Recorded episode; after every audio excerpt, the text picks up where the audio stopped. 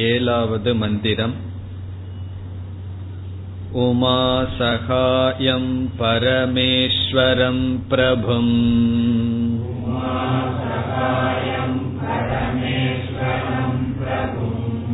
त्रिलोचनं नीलकण्ठं प्रशान्तम्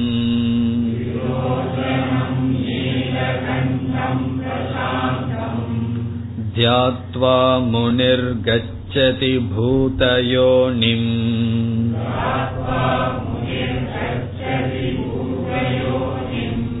समस्तसाक्षिं तमसः परस्तात्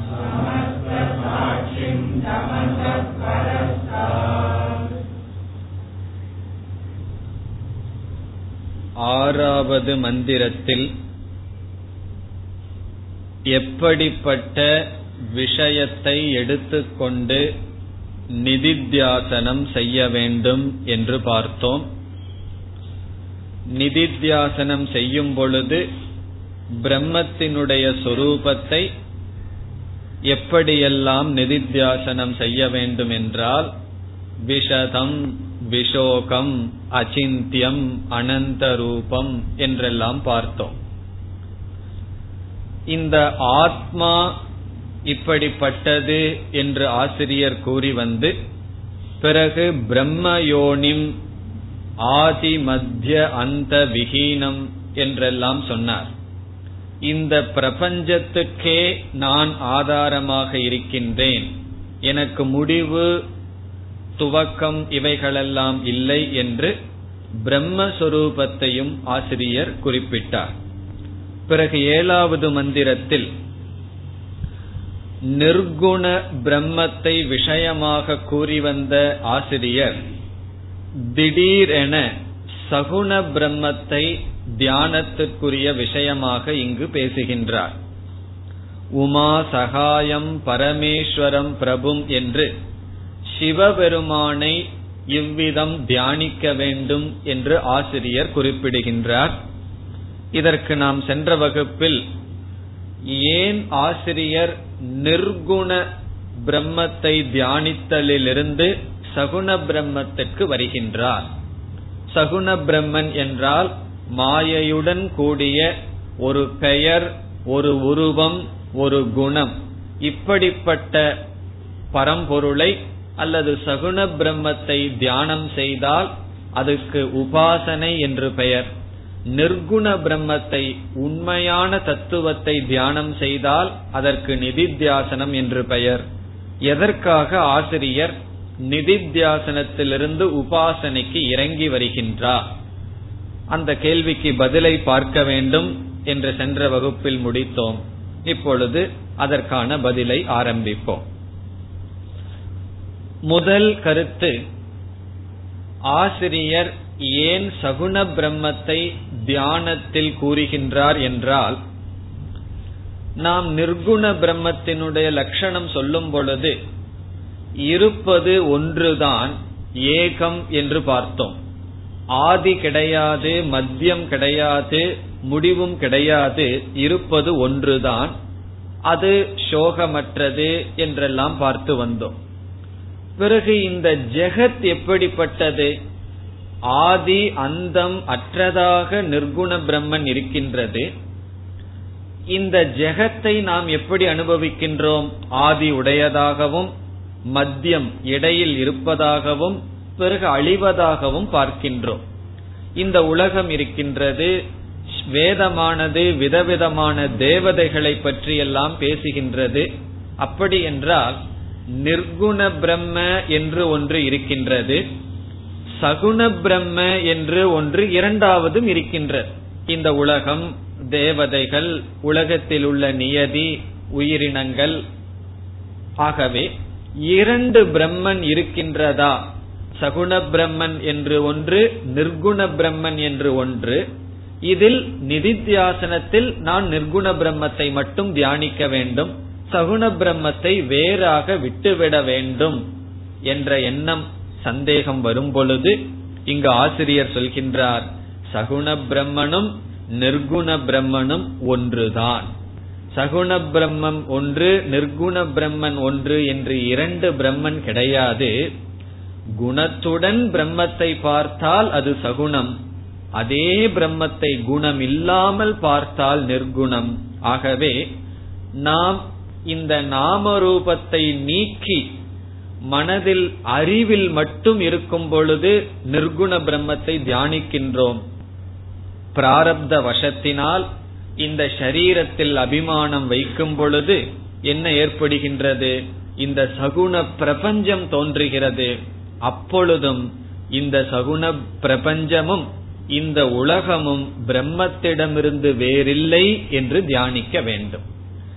இந்த உலகத்துக்குள் நம்முடைய மனம் வந்தால் இந்த உலகத்தை நிர்குண பிரம்மத்திடமிருந்து வேறுபடுத்தி விடக்கூடாது. இந்த உலகமும் நிர்குண பிரம்மத்துக்கு ஆதாரமாக இருந்து இந்த உலகம் அனைத்தும் நிர்குண பிரம்மனே இப்படி காட்சியளிக்கின்றது என்று முதலில் சகுண பிரம்மம் வேறு நிர்குண பிரம்மம் வேறு என்ற பேதத்தை நீக்குவதற்காக இங்கு சகுண பிரம்ம உபாசனையும் சொல்லப்படுகின்றது. ஆகவே நாம் தியானத்தில் அமர்கின்றோம். எப்படிப்பட்ட தியானம்? நிதித்தியாசனம் என்ற தியானத்தில் அமர்கின்றோம். அமர்ந்து தியானம் செய்கின்றோம். பிறகு தியானம் முடிந்தவுடன் என்ன நிலைக்கு வருவோம்? இந்த உலகத்தோடு விவகாரத்திற்குள் வருவோம். அப்பொழுது நிர்குண பிரம்மன் அங்கேயே தியானத்தில் விடப்பட்டு விட்டது. நான் இப்பொழுது வேறு நிலைக்கு வந்து விட்டேன் என்று நினைக்க வேண்டாம். நிர்குண பிரம்மத்தை விட்டு வந்ததற்கு பிறகும் கூட எதெல்லாம் அனுபவிக்கப்படுகின்றதோ அதுவும் பிரம்மஸ்வரூபம். ஆகவே சகுண நிர்குண என்று இரண்டு பிரம்மன் இல்லை. ஒரே பிரம்மன் சகுணமாகவும் நிர்குணமாகவும் இருக்கின்றது என்பதை காட்டுவதற்கு நிர்குண பிரம்மத்தை சொல்லி சகுண பிரம்மத்தையும் கூறி இந்த இரண்டையும் ஐக்கியப்படுத்துகின்றார். சாதாரணமாக ஜீவ ஈஸ்வரனைத்தான் உபனிஷத் ஐக்கியப்படுத்தும். இங்கு நிர்குண சகுண பிரம்மத்தையும் ஐக்கியப்படுத்துகின்றது. எப்படி? ஒன்று குணம் இல்லாமல் பார்த்தால் இனி ஒன்று குணத்துடன் பார்த்தால் இருப்பது ஒன்றுதான் என்பது முதல் தாற்பயம் இதற்கு அடுத்த விளக்கத்திற்கு வருவோம். அதாவது நாம் இப்பொழுது பார்த்து வருகின்ற கருத்து என்ன? ஏன் உபனிஷத் நிர்குண பிரம்மத்தை சொல்லி உடனே சகுண பிரம்மத்துக்கு வருகின்றது என்றால் நாம் முதல் பார்த்த காரணம் ஒரு காரணம். இனி வேறு விதமான விளக்கம் பார்ப்போம். இரண்டாவது விளக்க இரண்டாவது விளக்கத்திற்கு வருகின்றோம். இந்த ரெண்டுக்கும் சம்பந்தம் கிடையாது. முதல் விளக்கம் தனி இரண்டாவது விளக்கம் தனி. இந்த ஒரே ஒரு கேள்விக்கு இரண்டு விதத்தில் இரண்டு விதமான இன்டர்பிரேஷன் இரண்டு விதமான விளக்கம் அவ்வளவுதான்.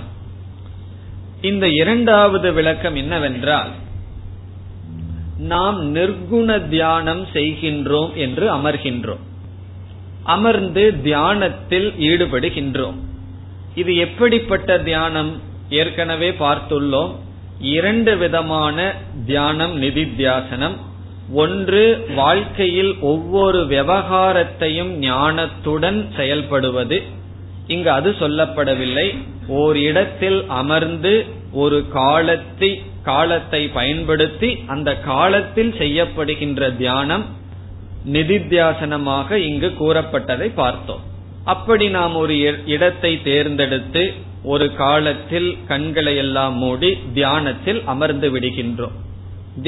தியானத்தில் அமர்ந்தவுடன் எப்படிப்பட்ட தியானம் செய்யலாம் என்ற உத்தேசத்தில் எண்ணத்தில் அமர்கின்றோம். இப்பொழுது நிதித்தியாசனம் செய்யலாம் என்ற எண்ணத்தில் தியானத்தில் அமர்கின்றோம். இங்கு கூறிய தத்துவங்களை எல்லாம் மனதில் நாம் கொண்டு வந்து கொண்டு வந்து இந்த ஞானத்திலேயே இருக்க பழகி பார்ப்போம். ஆனால் சில நேரங்களுக்கு பிறகு நம்முடைய மனம் இந்த தத்துவத்தில் நிற்பதற்கு சக்தியை இழந்துவிடும். இந்த நிர்குண பிரம்மத்தில் இருக்க வேண்டுமென்றால் பிரசாந்தம் என்றதை தியானம் செய்கின்றோம். அந்த இடத்தில் தியானம் செய்வதற்கு விஷயம் என்னவென்றால் அமைதி. அந்த அமைதியில் மனதை வைத்திருக்க பார்க்கின்றோம். எந்த விதமான நாம ரூபங்களும் எந்த விதமான பெயரும் எந்த விதமான உருவமும் மனதில் கொண்டு வராமல் அந்த அறிவிலேயே சிறிது நேரம் இருப்பதற்கு முயற்சி செய்கின்றோம். அப்படி செய்யும் பொழுது வேறு ஏதாவது எண்ணங்கள் வரலாம். அதை நீக்குவோம். மீண்டும் மனதை அமைதிக்கு கொண்டு வருவோம். இந்த மனம் நன்கு பயிற்சி அடையாத காரணத்தினால் ஆரம்ப காலத்தில் அதிக நேரம் நாம் தியானத்தில் நிர்குண பிரம்மத்தில் அமர்ந்திருக்க முடியாது. அப்பொழுது என்ன செய்வது? தியானம் ஆரம்பித்து ஐந்து நிமிடங்கள் இந்த தத்துவத்தில் இருக்கின்றோம். அதற்கு பிறகு ஞானம் மிக மிக சூக்மமானது ஒரு பிடி மனதிற்கு கிடைத்திருக்காது அல்லது மனதிற்கு அந்த சக்தி இருக்காது. அப்பொழுது என்ன செய்ய வேண்டும் என்றால் சகுணத்துக்கு இறங்கி வந்து பிறகு நிர்குணத்திற்கு செல்ல வேண்டும். எப்படி? பிரசாந்தம் சிவம் மங்களம். இப்படியெல்லாம் தியானம் செய்து கொண்டிருக்கும் பொழுது மனதில் எந்த எண்ணமும் வராமல் அமைதியோடு மட்டும் இருக்கின்றோம். திடீரென்று தேவையற்ற எண்ணங்கள் தாக்கி இந்த அமைதியை காக்க முடியவில்லை என்றால் என்ன செய்ய வேண்டும்? மனதை பாதுகாப்பதற்காக நாம் ஏற்கனவே உபாசனை செய்து வந்த அந்த ஈஸ்வரனுடைய நாமத்தை ரூபத்தை உடனடியாக கொண்டு வர வேண்டும். அது எப்படின்னு சொன்னா நம்முடைய பகைவர்களாகிய மற்ற எண்ணங்கள் வரும்பொழுது நம்மை பாதுகாத்து கொள்கின்ற பாதுகாப்பு படை போல் அந்த சகுண பிரம்மன் நமக்கு பயன்பட வேண்டும். அப்பொழுது என்ன செய்ய வேண்டும்? உடனடியாக நிர்குண தியானத்தை நிறுத்தி நாம் ஜபத்தை ஆரம்பித்து விட வேண்டும். நாம் ஏற்கனவே பழகி வந்த நாமத்தையும் அந்த ரூபத்தையும் மனதிற்கு கொண்டு வர வேண்டும். இப்படி மனதிற்கு கொண்டு வரக்கூடாது. நான் இதைவிட உயர்ந்த நிர்குண தியானம் செய்கின்றேன் என்று நினைத்தால் நிர்குண தியானம் செய்து கொண்டிருக்கும் வரை நம்முடைய மனம் சிதறடிக்காது. அதில் அதிக நேரம் இருப்பதற்கு சக்தி இல்லை என்றால் உடனடியாக நாம் என்ன செய்ய வேண்டும்? வெளியே வருகின்ற எண்ணங்களிலிருந்து நம்மை பாதுகாக்க நாம் தியானம் செய்து வந்த அது சிவனோ விஷ்ணுவோ முருகனோ ஏதோ ஒரு ரூபம் ஏதோ ஒரு நாமத்தை நாம் பிடித்துக்கொண்டு பிறகு அந்த எண்ண ஓட்டங்கள் குறைந்தவுடன் மீண்டும் நிர்குண பிரம்மத்துக்கு செல்ல வேண்டும். ஆகவே இரண்டாவது விளக்கம் என்னவென்றால் நிர்குண பிரம்மத்தில் தொடர்ந்து இருக்க முடியாதவர்களுக்கு அதே தியானத்தில் சகுணத்திற்கு வந்து மீண்டும் நிர்குணத்திற்கு செல்ல வேண்டும். அப்பொழுது உருவத்தை கொண்டு வர வேண்டும் நாமத்தை கொண்டு வர வேண்டும் இந்த இரண்டு உபாயத்தில் மற்ற எண்ணங்களிலிருந்து தாக்குதலிலிருந்து நாம் விடுதலை அடைந்து பிறகு மீண்டும் கொஞ்ச நேரமான அமைதி கிடைக்கும். உடனே நிர்குண தியானத்துக்கு செல்ல வேண்டும். ஆகவே நிர்குணத்தை தொடர்ந்து சகுண பிரம்மத்தை ஆசிரியர் இங்கு கூறுகின்றார். இனி இதையொட்டி அடுத்த மூன்றாவது விதமான விளக்கம். மூன்றாவது விதமான விளக்கம் என்னவென்றால் இரண்டாவது விதமான விளக்கத்தில் நிர்குண தியானம் செய்து கொண்டிருக்கும் பொழுதே அங்கு பரம்பொருளினுடைய தத்துவம் பிடிபடவில்லை என்றால் அப்பொழுதே சகுனத்துக்கு வந்து மீண்டும் நிர்குணத்துக்கு செல்கின்றோம். மூன்றாவது விளக்கம் நிர்குண பிரம்மத்தை தியானம் செய்ய முடியவே இல்லை என்றால் பிறகு சில காலங்கள் அந்த ஞானத்தை நாம் வெறும் வகுப்பில் மட்டும் வைத்துக்கொண்டு சகுண தியானத்தையே நாம் மேற்கொண்டிருக்க வேண்டும். நமக்கு புரியவில்லை. இந்த நிதி தியாசனம்ங்கிறது பிடிபடவில்லை. அது எப்படி பண்றது என்னங்கிறது பிடிபடவில்லை என்றால் அல்லது சிரவணத்திலேயே சந்தேகம் இருக்கு. மனநம் அதிகமாக செய்யவில்லை. ஆகவே எனக்கு வந்து நிதித்தியாசனம் செய்யும் பொழுது மனம் இதை காட்டிலும் சிதறடைகின்றது. என்ன செய்வது என்றால் சகுண பிரம்மத்திலேயே இருப்பது நல்லது. ஆகவே இதுல மூன்று விளக்கம் முதல் விளக்கம் நம்முடைய டே டு டே தியானத்தை பற்றியதல்ல. முதல் விளக்கம் தத்துவ ரீதியானது. நிர்குணம் சகுணம் என்ற பேதம் இல்லை என்று காட்டுவதற்கு. இரண்டாவது விளக்கம் நிர்குண தியானம் செய்து கொண்டிருக்கும் பொழுதே நம்மால் தொடர்ந்து இருக்க முடியவில்லை என்றால் மற்ற எண்ணங்களிலிருந்து வருகின்ற தாக்குதலிலிருந்து பாதுகாத்துக் கொள்ள சகுண நாம ரூபத்தை உபாயமாக பயன்படுத்தி மீண்டும் நிர்குணத்திற்கு செல்லுதல். மூன்றாவது விளக்கம் சில காலம் இந்த அறிவை நாம் அடைந்திருந்தாலும் நன்கு தெளிவாகும் வரை தொடர்ந்து தியானம் என்றால் நான் தேவையற்ற எண்ணங்களை நினைக்கவில்லை. தியானம் என்றால் ஜபத்தை செய்கின்றேன் நாம ரூபத்திலேயே இருக்கின்றேன் என்று தொடர்ந்து இருக்க வேண்டும். இந்த மூன்று காரணங்களினால் உபனிஷத் என்ன செய்கின்றது? நிர்குணத்திலிருந்து சகுணத்திற்கு வருகின்றது என்று நாம் பொருள் கொள்ளலாம். இப்பொழுது மந்திரத்திற்குள் செல்வோம். யாரை தியானிக்க வேண்டும்? இங்கு சிவ தியானம் சொல்லப்படுகின்றது. சிவபெருமானுடைய லட்சணம் உமா சகாயம். உமா சகாயம் என்றால் உமையுடன் கூடியவர். உமாதேவியுடன் கூடியவர். அர்த்தநாரீஸ்வரன் நம்ம பார்த்திருக்கோம். அதனுடைய தத்துவம் என்ன? சிவன் பிரம்மஸ்வரூபம் பார்வதி மாயா சொரூபம் அந்த பிரம்ம அந்த பிரம்மமானது மாயையிலிருந்து வேறுபட்டு கிடையாது. அந்த மாயையானது பிரம்மத்தை காட்டிலும் தனியாக இருக்காது. உமா சகாயம். அடுத்தது பரமேஸ்வரம். பரமேஸ்வரம் என்பது ஈஸ்வரனை இங்கு சிவபெருமானைத்தான் குறிக்கின்றது.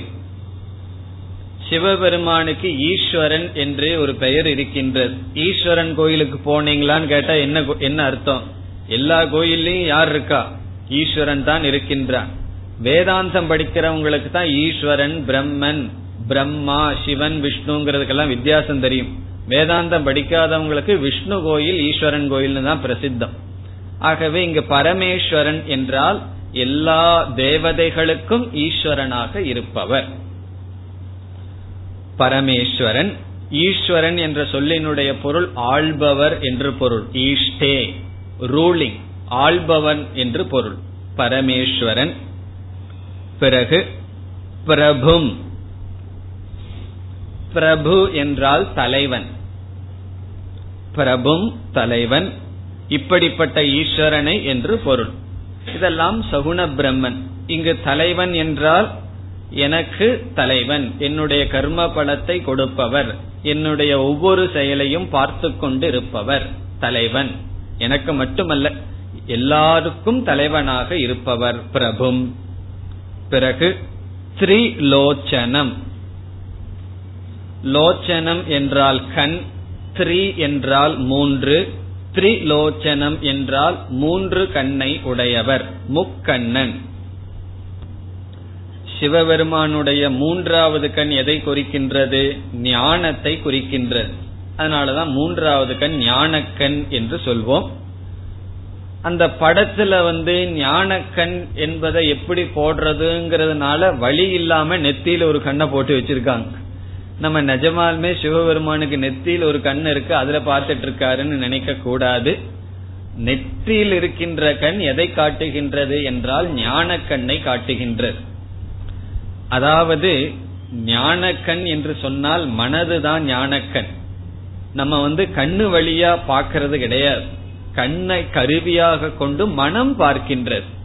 இந்த மனதுல விருப்பு வெறுப்பு இருந்தா இந்த உலகம் எப்படி தெரியும்? விருப்பு வெறுப்போட தெரியும். மனதுல ஞானம் இருந்தா இந்த உலகம் எப்படி தெரியும்? ஈஸ்வரனா தெரியும். ஆகவே பார்க்கிறது மனம்தான். இவர் ஞானக்கண் என்றால் மனதில் ஞானத்தை உடையவர். அந்த கண்ணில் இந்த உலகத்தை பார்க்கின்றார். இந்த ஊனக்கண்ணில் அல்ல. திரிலோச்சனம். பிறகு நீலகண்டம். இதுவும் நமக்கு தெரிந்த சொல். கண்டம் என்றால் கழுத்து நீலகண்டம் என்றால் நீளமான ப்ளூ நீல வர்ணத்தை உடைய கழுத்தை உடையவர். இந்த கதையெல்லாம் நம்ம சொல்ல வேண்டியதில்லை. உங்களுக்கு எல்லாம் தெரியும். அவருக்கு எப்படி நீல கழுத்து வந்ததுன்னு சொல்லி. விஷத்தை எடுத்து அருந்தினார். அது வெளியும் வரல உள்ளயும் போகல. சில விஷயங்கள்லாம் வாழ்க்கையில் அப்படித்தான் வச்சுக்கணும். உள்ள போயிட்டாலும் பிரச்சனை வெளியே சொன்னாலும் பிரச்சனை. அதனால கண்டத்துல வச்சுக்கணும். அதுதான் ரொம்ப பேர்த்துனால முடியாது. நாலு பேர்த்திட்ட சொல்லி பிரச்சனையை பெருசு பண்ணிடணும். இல்ல தனக்குள்ளேயே போட்டு போட்டு உடம்ப கெடுத்துக்கணும். மனசை கெடுத்துக்கிறது. அப்படி இல்லாமல் இந்த உலகத்தில் இருக்கிற விஷயங்கள் எல்லாம் தான் அங்க நஞ்சுன்னு சொல்லப்படுகின்ற. அந்த நஞ்ச பகவான் வெளியே விட்டார்னு வச்சுக்குவோம். தேவர்கள் எல்லாம் போயிருவார்கள். உள்ள போச்சு அப்படின்னா அவரே போயிருவார். அப்ப அவர் என்ன பண்ணியிருக்கார்? தன்னையும் அழித்து கொள்ளவில்லை உலகத்தையும் அழித்து கொள்ளவில்லை. அப்ப அந்த விஷத்தை வந்து அப்படி வச்சிருக்கார். அப்படித்தான் சில விஷயங்கள். வாழ்க்கையே அப்படித்தான் வச்சிருக்கணும். எந்த விதமான நியூஸும் நம்மளையும் பாதிச்சிடக்கூடாது. எந்த விதமான செய்திகளும் மற்றவர்களையும் பாதிக்க கூடாது அப்படி இந்த உலகத்தில் நாம் வாழ வேண்டும். நீல கண்டம். அடுத்தது பிரசாந்தம். சில படங்கள்ல பார்க்கலாம். சிவபெருமான் தியானம் பண்ற மாதிரி போட்டிருக்கும். பிரசாந்தம் தியானமூர்த்தி. அமைதி சொரூபமாக இருப்பவர். பிரசாந்தம். இதெல்லாம் சிவபெருமானுடைய லட்சணம். இப்படிப்பட்ட சிவபெருமானை என்ன செய்ய வேண்டும்? தியாத்வா. தியாத்வா என்றால் தியானம் செய்து. தியாத்வா. தியானம் செய்து யார்? முனிகி. முனிவன். முனிவனானவன் இப்படிப்பட்ட சிவபெருமானை தியாத்வா. கச்சதி. கச்சதி அடைகின்றான். அவன் பிரயோஜனம் ஒன்றை அடைகின்றான். எதை அடைகின்றான்? என்ன பிரயோஜனத்தை அடைகின்றான்? என்பது பிறகு வருகின்றது. தியாத்வா முனிர் கச்சதி. இப்படிப்பட்ட சிவபெருமானை தியானம் செய்து முனிவன் கீழ்கண்ட பிரயோஜனத்தை அடைகின்றான். இந்த இடத்துல நம்ம வந்து ஒரு படிய சேர்த்திக்கணும். இது சகுண தியானம். இங்கு சொல்ல போகின்ற பிரயோஜனம் நிர்குண தியானத்தினால் வர்ற பிரயோஜனம். அதனாலதான் இந்த ஸ்லோகத்தை இவ்வளவு கடினத்தோட நம்ம விளக்கம் கொடுக்க வேண்டியது இருக்கு. இங்க பிரயோஜனம் சகுண பிரம்மத்தை தியானிக்கிறதுனால சகுண பிரயோஜனம் சொல்லி இருந்தால் அவன் சொர்க்கத்துக்கு போவான். அல்லது பிரம்மலோகத்துல போய் சந்தோஷமா இருப்பான்னு சொன்னா நம்ம இதுக்கு கொடுக்கிற விளக்கமே வேறையாக இருந்திருக்கும். ஆனால் இங்கு இதனுடைய பிரயோஜனமாக ஆசிரியர் என்ன சொல்ற? இப்படி செய்தும் கூட அவன் மோக்ஷத்தை அடைகின்றான் என்று மோக்ஷத்தை பிரயோஜனமாக சொல்கின்றார். ஆகவே கச்சதி என்பதற்கு அந்த மோக்ஷத்தை ஆசிரியர் விளக்குகின்றார். விளக்கத்தினுடைய சாரம் என்ன? மோக்ஷத்தை அடைகின்றான். பரம புருஷார்த்தத்தை அடைகின்றான் இத நம்ம நேரடியா பார்த்தா சந்தேகம் வந்துடும் அது எப்படி ஒரு இஷ்ட தேவதைய தியானிச்சு மோட்சத்தை அடைய முடியும் என்றால் நாம் நிர்குணத்தை தான் தியானிக்கின்றோம். அந்த நிர்குணத்தை தியானிப்பதற்கு பக்குவம் இல்லாத பொழுது சகுணத்தை உபாயமாக பயன்படுத்தி நிர்குணத்துக்கு செல்கின்றோம். பிறகு நாம் இருக்கின்ற உண்மையான அவஸ்தை நிர்குணம். அவஸ்தை என்றால் தியானத்திற்குரிய விஷயம் நிர்குண பிரம்ம. ஆகவே சகுண பிரம்மத்தை ஒரு உபாயமாக பயன்படுத்துவதால் உபாயம் என்றால் ஒரு ஸ்டெப்பிங் ஸ்டோன் ஒரு படியாக பயன்படுத்துவதனால் அவன் இறுதியில் செய்கின்ற தியானம் நிர்குண தியானம். முனிர் கச்சதி. பிறகு மோக்ஷமானது விளக்கப்படுகின்றது. எங்கு அவன் செல்கின்றான்? பூதயோனிம். பூத என்றால் உயிரினங்கள் யோனி என்றால் காரணம். எல்லா உயிரினங்களுக்கும் காரணமாக இருக்கின்ற பிரம்மத்தை அடைகின்றான். பிரம்மத்துடன் ஒன்றாகின்றான். பூர்ணமான சொரூபமாகின்றான். பூதயோனிம் கச்சதி. பிறகு மீண்டும் அதே பிரம்மன் அல்லது மோக்ஷமானது விளக்கப்படுகின்றது. இங்கு பூதயோனி என்றால் பிரம்மத்தையே குறிக்கின்றது. அவன் பிரம்மத்தை அடைகின்றான் பரம்பொருளை அடைகின்றான். அந்த பரம்பொருள் யார்? சமஸ்த சாட்சிம் இங்கு சமஸ்த சாட்சிம் இந்த எல்லாவற்றுக்கும் சாட்சியாக இருக்கின்ற பிரம்மத்தை அடைகின்றான். இங்கேயும் கச்சதி தான். சமஸ்த சாட்சிம் கச்சதி. சமஸ்தம் என்றால் அனைத்து சாட்சி என்றால் அனைத்தையும் பார்ப்பவர். சாட்சிங்கிற வார்த்தை நமக்கு தெரியும். சாட்சி என்றால் விட்னஸ் சாட்சியாக இருத்தல். இந்த சாட்சிங்கிற சொல்லிலிருந்து என்ன கிடைக்கின்றது? என்னைக்குமே ஒரு நிகழ்ச்சிக்கு ஒருவன் சாட்சியாக இருக்கின்றான் என்றால் அந்த நிகழ்ச்சியில் அவன் ஈடுபடவில்லை என்று பொருள். அவன் பார்த்திருக்கின்றான் அவ்வளவுதான். இப்ப நாம் இங்கு நடைபெறுகின்ற வகுப்புக்கு சாட்சியாக யார் இருப்பா? சூரியன் அல்லது லைட். வெளிச்சமானது இங்கு நடைபெறுவதற்கு சாட்சியாக இருக்கின்றது. அதுக்கு ஒரு அறிவு இருக்குன்னு வச்சுக்கோ. அதே போல சாட்சி என்றால் அந்த விவகாரத்தில் ஈடுபடாமல் அதில் சம்பந்தப்படாமல் இருப்பவன் தான் சாட்சி. அதனாலதான் கோர்ட்ல வந்து சாட்சி சொல்றவனுக்கு வந்து ஒன்னும் செய்ய மாட்டார்கள். அவன் ஏதாவது பொய் சாட்சி சொல்லியிருந்தா புடிச்சு போடுவாங்களே தவிர அவன் உண்மையா போய் சாட்சி சொன்னா அவன் பந்தப்பட மாட்டான். காரணம் என்ன? அந்த செயலுக்குள் அவன் ஈடுபடவில்லை. அதே போல சமஸ்தம் என்றால் சமஸ்த விவகாரம்.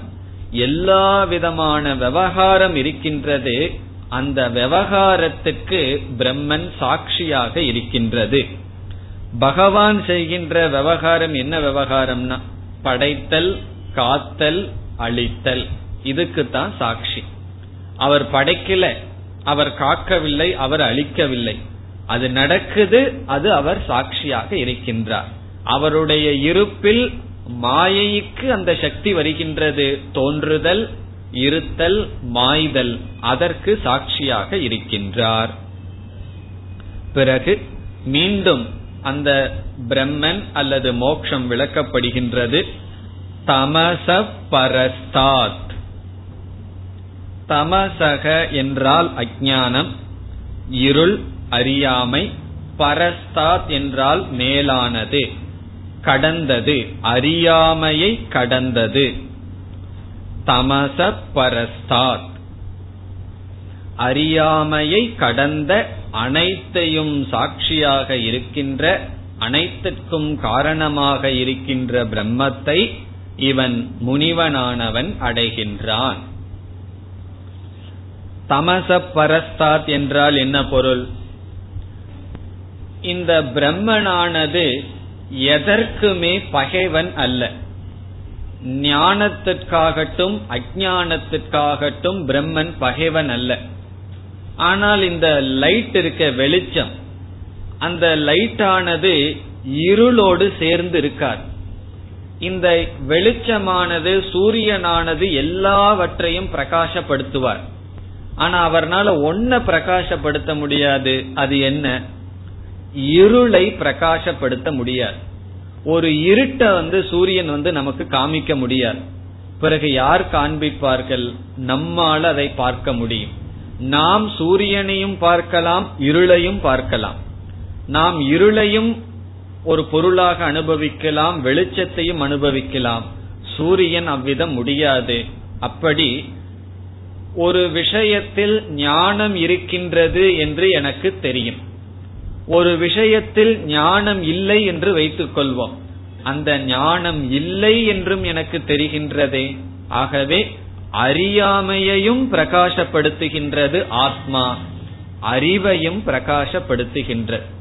இந்த அறிவுக்கும் அறியாமைக்கும் முரண்பாடானது ஆத்மா அல்ல.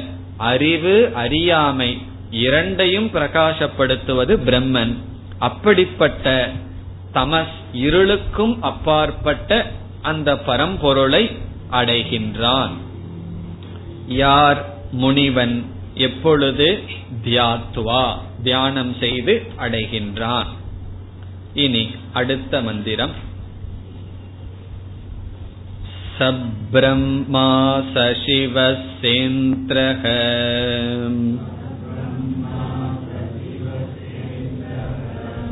सोऽक्षर परमस्वराट्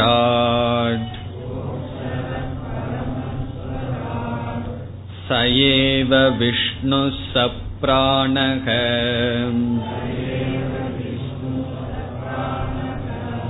स कालोऽग्नि स चन्द्रमाः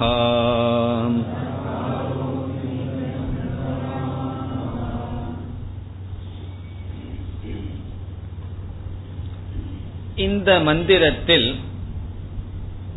சகுண பிரம்மன் அனைத்துமாக இருப்பது என்பது புகட்டப்படுகின்றது.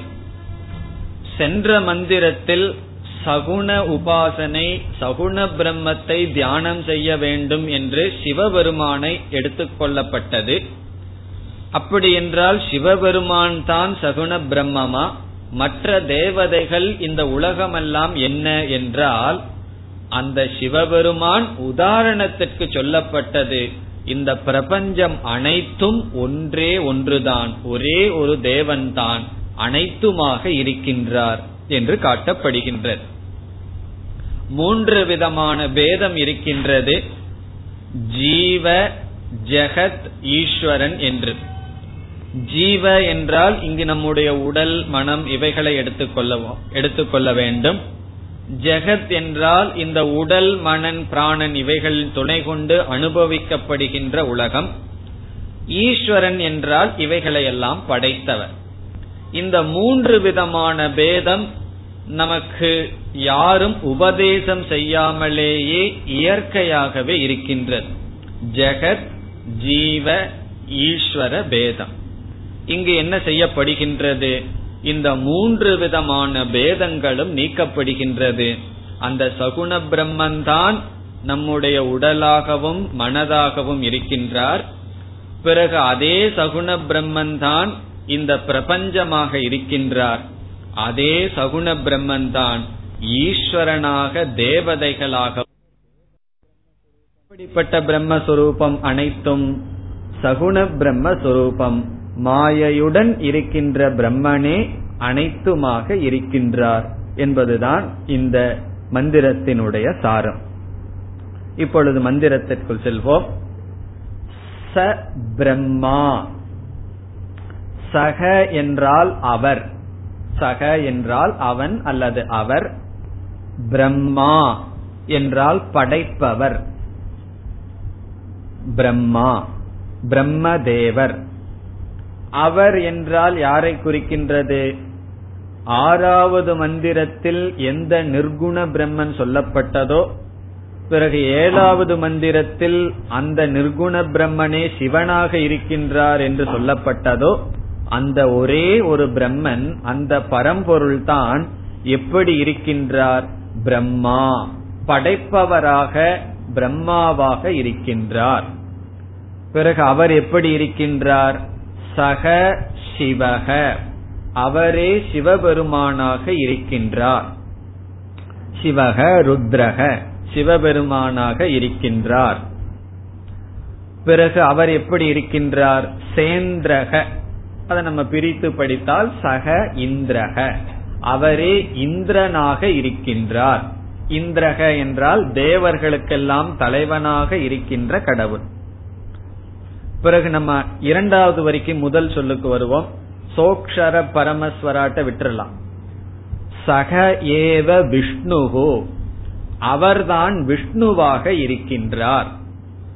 இங்க ஏவவர் அவர்தான் விஷ்ணுவாக இருக்கின்றார். இந்த இவைகளெல்லாம் ஒரு செட்டை எடுத்துக்கணும்.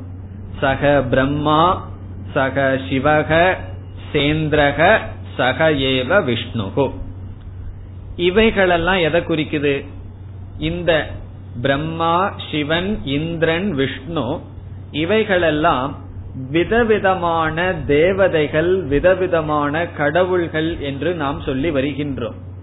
ரொம்ப பேர்த்துக்கு நமக்கே தெரியறதில்ல நமக்கு எத்தனை கடவுள்?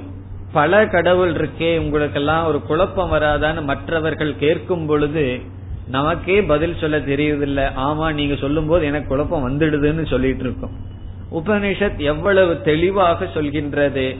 அவரே பிரம்மனாக இருக்கின்றார்.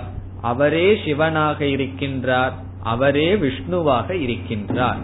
பிறகு எதற்கு பிரம்மா விஷ்ணு சிவன் பெயர்னா? அந்த ஒரே ஒரு பரம்பொருள் விதவிதமாக தன்னை வெளிப்படுத்தும் பொழுது விதவிதமான பெயர். இப்போ ஒரே ஆளுக்கு வந்து எவ்வளவு பேர் இருக்கு? ஆபீஸ்ல ஒரு பேரு இன்சில் வச்சு கூப்பிடுறது ஆபீஸ்ல எல்லாம். வீட்டுல ஒரு பேரு பிறகு குழந்தை வந்து அம்மானு கூப்பிடுது அல்லது அப்பான்னு அழைக்கின்றது தன்னுடைய அப்பா மகனேன்னு கூப்பிடுற. இப்போ ஒரே ஒரு மனிதனுக்கு விதவிதமான உறவு. அந்த உறவெல்லாம் கர்மத்துல வந்தது. விதவிதமான கர்மத்தின் அடிப்படையில் விதவிதமான பெயர். அதே போல ஒரே ஒரு இறைவனுக்கு விதவிதமான கர்மம். அவர் வந்து பிறத்தல்ங்கிற காரியத்தை செய்யும் போது பிரம்மா ஆகிறார். காக்கும் பொழுது விஷ்ணு ஆகிறார். பிறகு ஒவ்வொரு சக்திக்கும் தலைவனாக இருக்கும் பொழுது இந்திரன் ஆகின்றார். எல்லாத்தையும் தன்னிடம் எடுக்கும் பொழுது ருத்ரன் அல்லது சிவன். அழிக்கிறாருன்னு சொல்லக்கூடாது. அவர் தன்னிடம் எடுத்துக்கொள்கின்றார். இப்படி எந்த தேவதைகளுக்குள் மனிதர்கள் பேதத்தை கல்பனை செய்கிறார்களோ அவைகளெல்லாம் பொய் இருப்பது அவர் ஒருவரே எல்லா தேவதைகளாகவும் இருக்கின்றார். பிறகு இரண்டாவது வரைக்கும் வருவோம். சக ஏவ விஷ்ணுகுங்கிறதுக்கு அப்புறம் அடுத்த சொல்லுக்கு வருவோம். சக பிராணக. இங்கு பிராணக என்பது ஜீவனுடைய சரீரத்தில் அமை இருக்கின்ற ஒரு அங்கம். நம்ம மூச்சு விட்டுட்டு இருக்கிறோமே அது யாருன்னு சொன்னா அது ஈஸ்வரன் தான். பகவான் தான் உள்ள போயிட்டு வெளியே வந்துட்டு இருக்காருன்னு அர்த்தம். இந்த பகவான் வந்து சில சமயங்கள்ல போனார்னா உள்ள வரமாட்டார். அது கடைசி இது. அது மரணம். இப்ப பகவான் சிவபெருமான் முடிவு பண்றார். நம்ம அவனிடம் அனுகிரகம் பண்ண வேண்டிய நேரம் வந்ததுன்னா என்ன பண்ணுவார்? வெளியே போன காத்த நிறுத்திடுவார். அது வரைக்கும் போயிட்டு வந்துட்டு இருக்கே அது எப்படின்னா பகவான் சொல்றார் அவன்தான். அந்த பிராணன் உள்ள சென்று வெளியே வர்ற பிராணன் நான் தான் உள்ள போற பிராணன் மட்டும் இல்ல பிராணன் அஞ்சு விதமான வேலை செய்யுது. நம்ம சாப்பிடுறதையெல்லாம் யாரு வந்து நமக்கு டைஜஷன் பண்றா? அதுவும் ஈஸ்வரன் தான். ஆகவே பிராண சக்தி இந்த பிராணகங்கிற சொல்லிலிருந்து நம்முடைய ஸ்தூல சரீரம் சூக்ம சரீரம் மனம் இவைகளை எல்லாம் எடுத்துக்கணும். இப்போ உடல் ஜீவனுடைய உபாதிகள் அனைத்தும் பிராணக என்ற சொல்லில் அடங்குகின்றது. இப்ப சக பிராணக என்றால் ஒவ்வொரு ஜீவராசியினுடைய சரீரமாகவும் அதே ஈஸ்வரன் இருக்கின்றார். பிறகு அதற்கு அடுத்த சொல்லை பார்ப்போம். சக காலக சக அக்னிகி சக சந்திரமாகா. இந்த உலகத்துல எத்தனையோ பொருள்கள் இருக்கு. எல்லாமே ஈஸ்வரன் போது உபனிஷத் ஒவ்வொன்னா சொல்லிட்டு இருந்தா என்ன ஆகிறது? கிருஷ்ணர் கொஞ்சம் முயற்சி பண்ணி பார்த்தார் பத்தாவது அத்தியாயத்துல. என்னுடைய விபூதியை சொல்றேன்னு கொஞ்சம் சொல்லி பார்த்தார். பிறகு முடிவு பண்ணார். இப்படியே சொல்லிட்டு போனா முடியாது அர்ஜுனா. எத்யத் விபூதி மத் சத்துவம் எதெல்லாம் நல்லா இந்த உலகத்துல மேலோங்கி இருக்கோ அதெல்லாம் என்னுடையது. மம தேஜோம்ச சம்பவம் சொல்லி முடிக்கிறார். ஆகவே இங்கு உபனிஷத் சில உதாரணத்துக்கு இந்த பிரபஞ்சம் அனைத்தும் பகவான்னு காட்ட விரும்புது. நம்ம மூணு பார்த்தோம். தேவதைகள் ஜீவ சரீரம் பிறகு பிரபஞ்சம். அந்த பிரபஞ்சம் அனைத்தும் ஈஸ்வரன் காட்டுவதற்கு பிரபஞ்சத்திலிருந்து ஒன்ன எடுத்துக்கிறார். என்ன? காலக. அந்த டைம் காலம் என்பது பகவான்.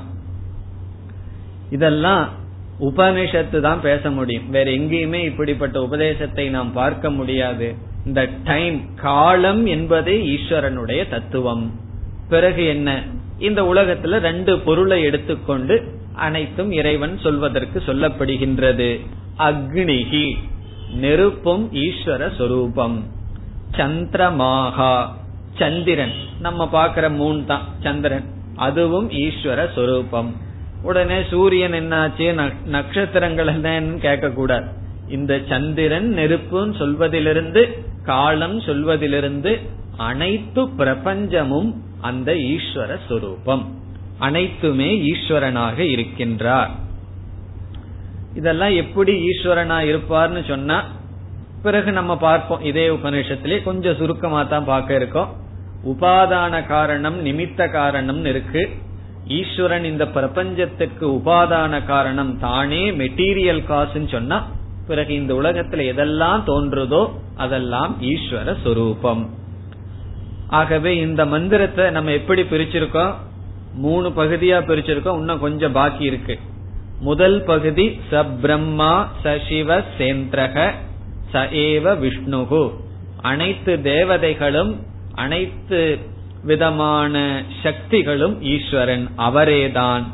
பிறகு பிராணன் இந்த உடல் மனம் புத்தி எல்லாமே பகவான் தான் காலம் அக்னி என்று சொல்லப்படுகின்ற இந்த பிரபஞ்சம் பகவான். இவைகள் எல்லாமே எதை குறிக்கின்றது? சகுண பிரம்மத்தை குறிக்கின்றது. ஜீவ ஈஸ்வர ஜெகத்தை கவர் பண்ணியாச்சு. பிறகு அந்த பரம பரம்பொருளினுடைய சுரூபம் என்ன? இவைகளெல்லாம் அழியக்கூடியதாக இருக்கின்றதே. நம்மளுடைய பிராணன் உடல் தேவதைகள் இந்த பிரபஞ்சம் இந்த மாறுகின்ற சகுனத்திற்கு ஆதாரமாக இருக்கின்ற அந்த நிர்குண பிரம்மத்தினுடைய சொரூபம் என்ன? முதல் வரியில் சக அக்ஷரக சோக்ஷரக என்று பிரித்தால் சக அக்ஷரக.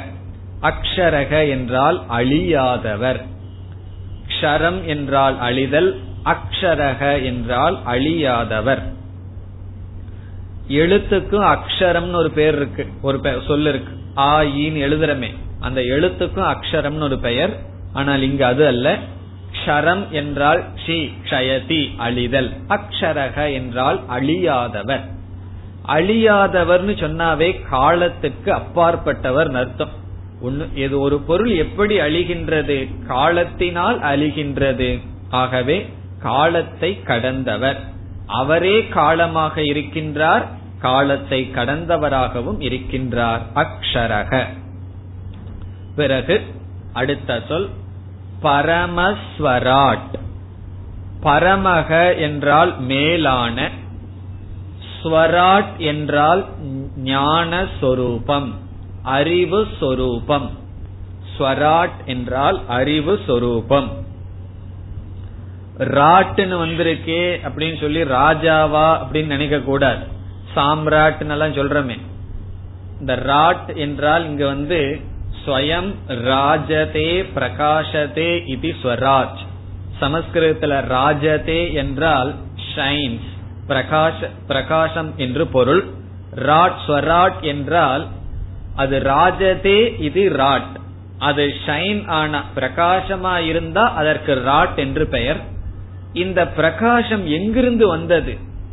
ஸ்வராட் தன்னுடைய சொந்த பிரகாசம் ஸ்வயம் ஜோதிகி. இப்ப ஸ்வராட் அப்படிங்கிறதுக்கு நமக்கு தெரிந்த மொழியில விளக்கம் சொன்னா ஸ்வயம் பிரகாசம் ஸ்வயம் ஜோதிகி தானாக ஒளிர்கின்ற ஞான சொரூபம். அக்ஷரகங்கிறதுல இருந்து அழியாததுங்கிறதுல இருந்து சத் சுரூபம் காட்டுகின்றது. ஸ்வராட் என்பதிலிருந்து ஜோதி பரமக என்பதிலிருந்து ஆனந்தம் மேலான இன்பினிட் இந்த மூணு இந்த சொல்லல ஒளிஞ்சிருக்கு. அக்ஷரக சத் பரமக பூர்ணம் அனந்தம் ஸ்வராட் ஞானம் சைத்தன்ய சொரூபம். ஆகவே பிரம்மத்திற்கு இரண்டு ரூபம். துவேவாவ பிரம்மனே ரூபம் என்று உபனிஷத் சொல்லும். வேறு உபனிஷத். இரண்டு ரூபம். ஒரு ரூபம் சத் சித் ஆனந்தம் அல்லது அனந்தம். பரமஸ்வராட் அக்ஷரம்ங்கிறது நிர்குணஸ்வரூபம் அப்படிப்பட்ட பிரம்மத்தை சார்ந்து மாயை இருக்கின்றது. அந்த மாயையிலிருந்து அந்த பிரம்மத்தை பார்த்தால் மாயையிலிருந்து என்னென்னலாம் வெளிப்பட்டதோ அது அனைத்தும் பிரம்மத்தை சார்ந்ததுதான். அப்படி பார்க்கையில் எல்லா தேவதைகளும் ஷரீரமும் மனமும் உலகமும் ஈஸ்வரனை சார்ந்தது. இதெல்லாம் இங்க வந்து உபனிஷத் ஒரு டீச்சிங் மாதிரி செய்யல. சிரவணம் மாதிரி கொடுக்கல. இப்படி எல்லாம் தியானிக்க வேண்டும் என்று சொல்கின்ற உபனிஷத் சிரவணத்தை வந்து பதினோராவது மந்திரத்துல தான் ஆரம்பிக்க போகுது. இது தலைகீழ ஆரம்பிக்கிற உபனிஷத் ஆரம்பத்துல நிதித்தியாசனத்தை சொல்லி பிறகு உபனிஷத் சிரவணத்திற்கு வர இருக்கின்றது. ஆகவே இங்கு அதிகமாக உபதேசத்தை விட நாம் அனைத்தும் ஈஸ்வரனாக பாவிக்க வேண்டும். இந்த உலகத்துல நம்ம பார்க்கறது எல்லாமே ஈஸ்வர சுரூபம் ஷரீரம் ஈஸ்வர சுரூபம் பிறகு இது இதெல்லாம் அழியுதேன்னு நினைச்சு துக்கம் வந்ததுன்னா பரமஸ்வராட் அக்ஷரக நான் அழியாதவன் அந்த பிரம்மன் அழியாத சொரூபம் ஒன்பதாவது மந்திரம் स एव सर्वं यद्भूतम्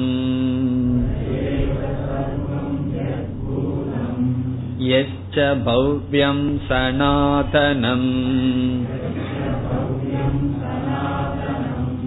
ज्ञात्वा तं मृत्युमत्येति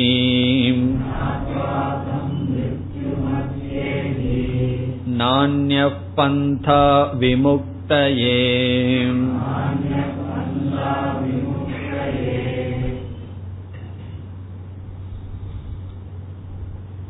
இந்த மந்திரத்தில் இரண்டு கருத்துக்கள் வருகின்றது. முதல் வரியில் தேச கால அதீதம் பிரம்ம. தேச காலம் இவைகளுக்கு அப்பாற்பட்டது நிர்குண பிரம்ம என்று சொல்லப்படுகின்றது. பிறகு இப்படிப்பட்ட பிரம்மத்தை அடைபவன் அறிபவன் மோட்சத்தை அடைகின்றான் என்று சொல்லி இந்த பிரம்மத்தை அடைதல் என்பது ஞானத்தினால் மட்டும் முடியும் என்று கூறப்படுகின்றது. பிரம்மத்தை அடையும் உபாயம். நேரடியா சொல்லாம இந்த பிரம்மத்தை அடைவதற்கு இதுதான் வழி மார்க்கம் என்ன? இப்படிப்பட்ட பிரம்மத்தை அல்லது மோட்சத்தை அடைவதற்கு என்ன உபாயம்? என்று தெளிவாக உபனிஷத் கூறுகின்ற இப்பொழுது முதல் பகுதிக்கு செல்வோம். தேச கால அதீதம் பிரம்ம.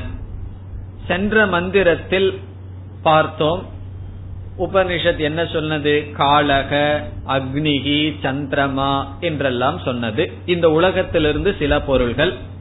பிறகு தேவதைகள் தான் எத்தனையோ தேவதை இருப்பாரு. வாயு தேவன் என்ன நினைக்கலாம்? நம்மளைய விட்டுட்டாருன்னு நினைக்கலாம். எத்தனையோ தேவதைகள் இருக்கிறார்களே.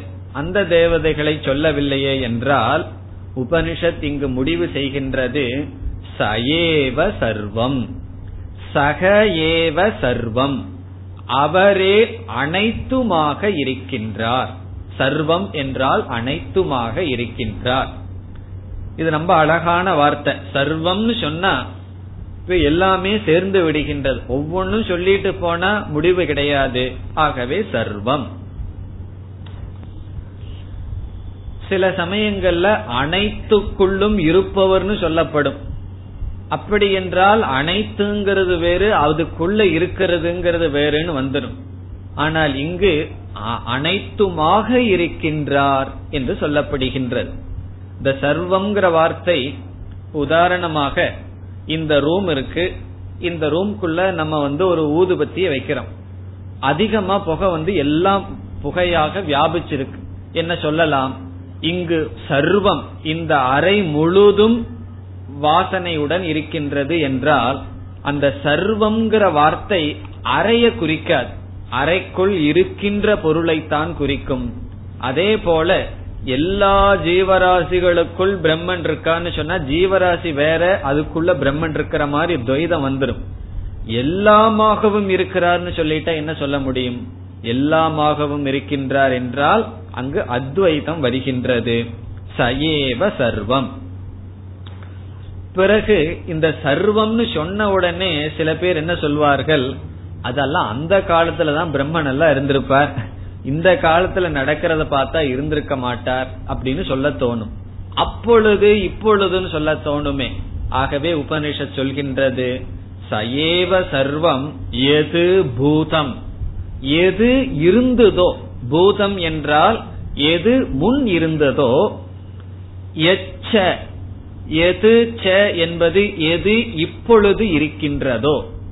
இந்த எச்சங்கிறது வந்து இப்பொழுது வர்த்தமானம்ங்கிறத காட்டுகின்றது. வர்த்தமானம் சொல்லல. வர்த்தமானம் என்றால் இப்பொழுது இருப்பது. எது முன் இருந்ததோ எது ச எது இப்பொழுது இருந்து கொண்டு இருக்கின்றதோ பவ்யம் எது இனிமேல் வரப்போகுமோ? பவ்யம். இதெல்லாம் எதோட சேர்த்திக்கணும்? தது சர்வம் சக ஏவ.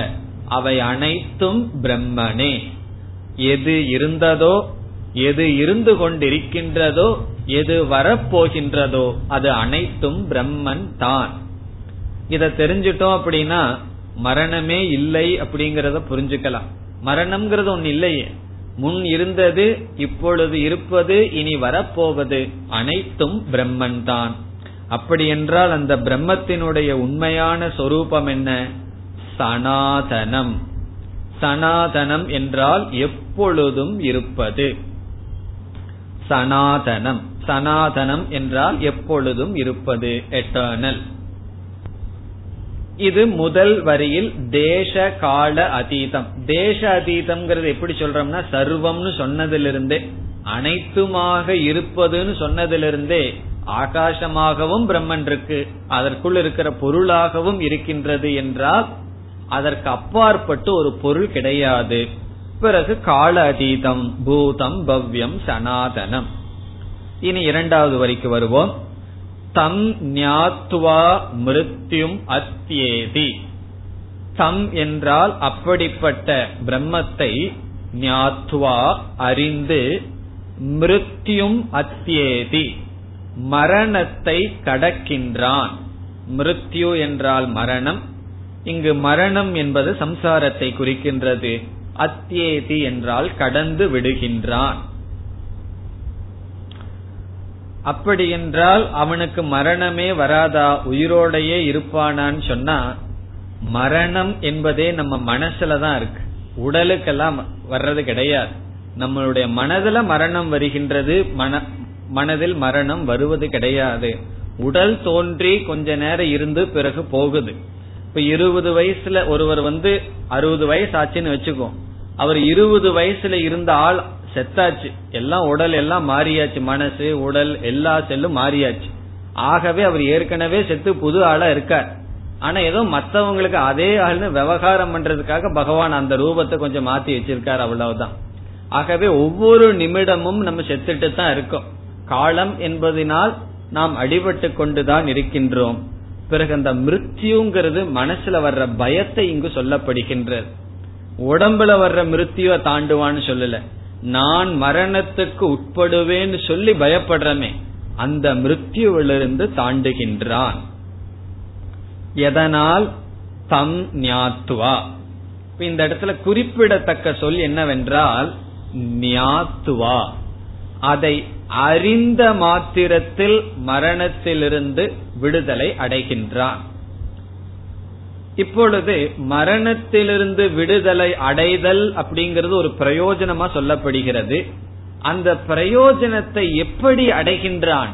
அறிவதனால் அடைகின்றான். இந்த ஞானத்தினால் அந்த பிரயோஜனத்தை அடைகின்றான். பிறகு யம தர்மராஜா கிட்ட போய் அங்கேயும் போய் சம்திங் ஏதாவது கொடுத்து அப்படி அடைகிறான்னு சொன்னா அப்படி கிடையாது. ஒரு தேவலோகத்துக்கு போய் மரணம் இல்லாத வாழ்வை அடையிறான் அல்ல. அவன் இதை அறிவதனால் மரணத்திலிருந்து தாண்டி செல்கின்றான். இதை அறியறது ரொம்ப கஷ்டமா இருக்கே. அறியறது ஈஸி ஏன்னா ஏதோ ஒரு வகுப்பு ரெண்டு வகுப்பு படிச்சோம் அப்படின்னா கேட்டோம்னா புரிஞ்சுக்கலாம். ஆனா முதல் வகுப்புக்கு வந்த உடனே ஆசிரியர் என்ன சொல்றார்? இந்த சாதன சதுஷ்டிய சம்பத்தின்னு ஒரு லிஸ்ட கொடுத்துறாரு இதையெல்லாம் போய் நீங்க கொஞ்ச நாள் பயிற்சி பண்ணிட்டு வந்தா தான் புரியும்னு வேற சொல்லிடுற. அதுலயும் இந்த வைராகியம் இருக்கே அதுதான் ஒரு பெரிய கஷ்டமா இருக்கு. அதை மட்டும் விட்டுருலாமான்னு தோணும். பிறகு இந்த சமதமம் இருக்கே அதையும் விட்டுருலாமான்னு நமக்கு தோணும். இவ்வளவு கஷ்டப்பட்டு நம்மளுடைய மைண்ட ரிஃபைன் பண்ணி கஷ்டப்பட்டு தெரிஞ்சு தான் இதை அடையணுமா? கலிகாலம் எல்லாம் சொல்றாங்களே ஏதோ பஜனை பண்ணிட்டு டான்ஸ் ஆடிட்டு பக்தி பண்ணிட்டு கற்பூரத்தை கொளுத்திட்டு இப்படி ஏதாவது பண்ணி இந்த குணத்தை மாத்தாம நான் எப்படி இருக்கிறேனோ அப்படியே தான் இருக்கணும். எனக்கு கோபம் போயிடக்கூடாது பொறாம போகக்கூடாது. கஷ்டமா இருக்கு அதெல்லாம் போறதுக்கு. இப்படி ஒரு விதமான கஷ்டம் இல்லாம ஏதோ வாங்குற சம்பத்துல பத்து பர்சன்ட் தானம் பண்ணியோ ஏதாவது பண்ணி இந்த மிருத்யுவ தாண்ட முடியுமா? ரொம்ப பேர்த்துக்கு அப்படி ஒரு ஆசை. என்ன பதில் உபனிஷத் சொல்லுதுன்னு பார்ப்போமே. நாண்ய பந்தா விமுக்தையே. விமுக்தையே அப்படி என்றால் இப்படிப்பட்ட மோக்ஷத்திற்கு ந அந்ய பந்தாகா பந்தாகா என்றால் பாதை ந அந்யக என்றால் வேறு பாதை கிடையாது. நாண்ய பந்தா விமுக்தையே. இப்படி மரணத்திலிருந்து விடுதலை அடைதல் என்கின்ற மோக்ஷத்தை அடைவதற்கு வேறு மார்க்கமானது கிடையாது. இப்படிப்பட்ட பிரம்மத்தை அறிவதை தவிர வேறு மார்க்கம் கிடையாது. முதல்ல அறிவுனால எப்படிப்பட்ட அறிவு? இங்கு சொல்லப்பட்ட பரம்பொருளை அறிவதனால் தான் அந்த மோக்ஷம் மிருத்யுவிலிருந்து விடுதலையே தவிர வேறு பாதை கிடையாது. நாண்ய பந்தா வித்யதே அயனாயன வேதத்திலையும் சொல்லப்படுகின்றது. இங்கும் விமுக்தையே. விமுக்தி என்றால் மோக்ஷத்திற்கு வேறு பாதை கிடையாது. உபனிஷத் இப்படி சொல்லுது. நம்ம எத்தனையோ பிரசங்கத்தில் என்ன கேட்டிருப்போம்? பல பாதைகள் இருக்கின்றதே. அதுக்கு உதாரணங்கள் எல்லாம் உண்டு. இப்போ ஒரு இடம் இருக்கு. அந்த இடத்துக்கு ட்ரெயின்ல போலாம். ஆகாய விமானத்துல போலாம். இல்ல வேற இதுல போலாம்? பஸ்ல போலாம். நடந்து போலாம். இல்ல அது வந்து நீந்தி வேணா கப்பல்ல வேணாலும் வரலாம். இப்படி எத்தனையோ மார்க்கங்கள் ஒரு இடத்துக்கு இருக்கே. அப்படி என்றால் எப்படி இந்த ஒரு பாதை என்று சொல்ல முடியும்? பிறகு விதவிதமான பக்தர்களுடைய வாழ்க்கையை பார்க்கிறோம். ஒருவர் நாம ஜபம் சொல்லியே மோட்சத்தை அடைஞ்ச மாதிரி கதை படிக்கிறோம். ஒருவர் பாடல் பாடி மோட்சத்தை அடைஞ்ச மாதிரி எல்லாம் படிக்கின்றோமே என்றால் அவைகள் எதுவுமே தவறு கிடையாது. அதெல்லாம் நம்ம தப்புன்னு புரிஞ்சுக்க கூடாது இத படிச்ச உடனே அதெல்லாம் தப்புன்னு பொருள் அல்ல.